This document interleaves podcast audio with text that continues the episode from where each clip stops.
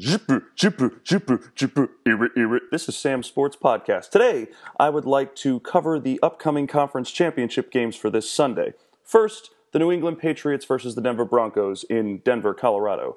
The keys for the Denver Broncos to win this game: on defense, they're going to want their pass rush to interrupt Tom Brady's timing. Von Miller, DeMarcus Ware, they're going to want to limit his opportunities to make short completions to Julian Edelman and Rob Gronkowski. Now, on the offense, the Broncos' run game must prevail.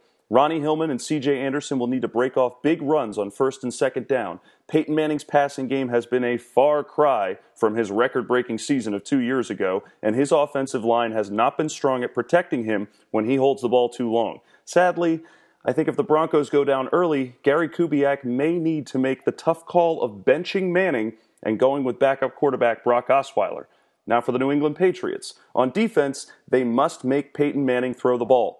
Bringing pressure up to the line of scrimmage with Chandler Jones and Rob Ninkovich, as well as giving the Broncos offense different looks on defense, should be a big step in bottling up the run game, as well as forcing Peyton into third and long pass attempts. On the offense, dance with the girl that brought you.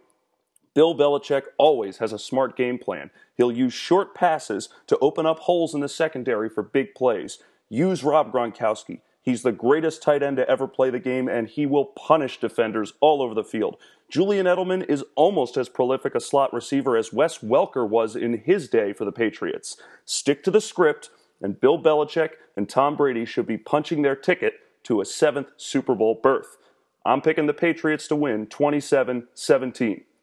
Now, the NFC side. Arizona Cardinals versus the Carolina Panthers in snowy North Carolina. For the Arizona Cardinals, on defense, you want to make Cam throw the ball. Arizona has a strong front seven, and bottling up the Carolina Panthers' run game will be paramount if they want to win. If they can slow down the run game and keep Cam Newton in the backfield, they could force Cam into some tough third and long pass attempts and hopefully a few turnovers. Now on the offense, attack the secondary of the Panthers in the air. Carson Palmer has been brilliant throwing the ball this season. His receiving corps of Michael Floyd, John Brown, and the rebirth of Arizona Cardinal great Larry Fitzgerald has been scorching defenses all year. Though Carolina has arguably the best young cornerback in Josh Norman, the rest of the secondary has been hit by injury. And against a Carolina D that has very few weaknesses, this is probably where Arizona could strike. For the Carolina Panthers, on defense, their D will need to impose their will on Arizona's offensive line.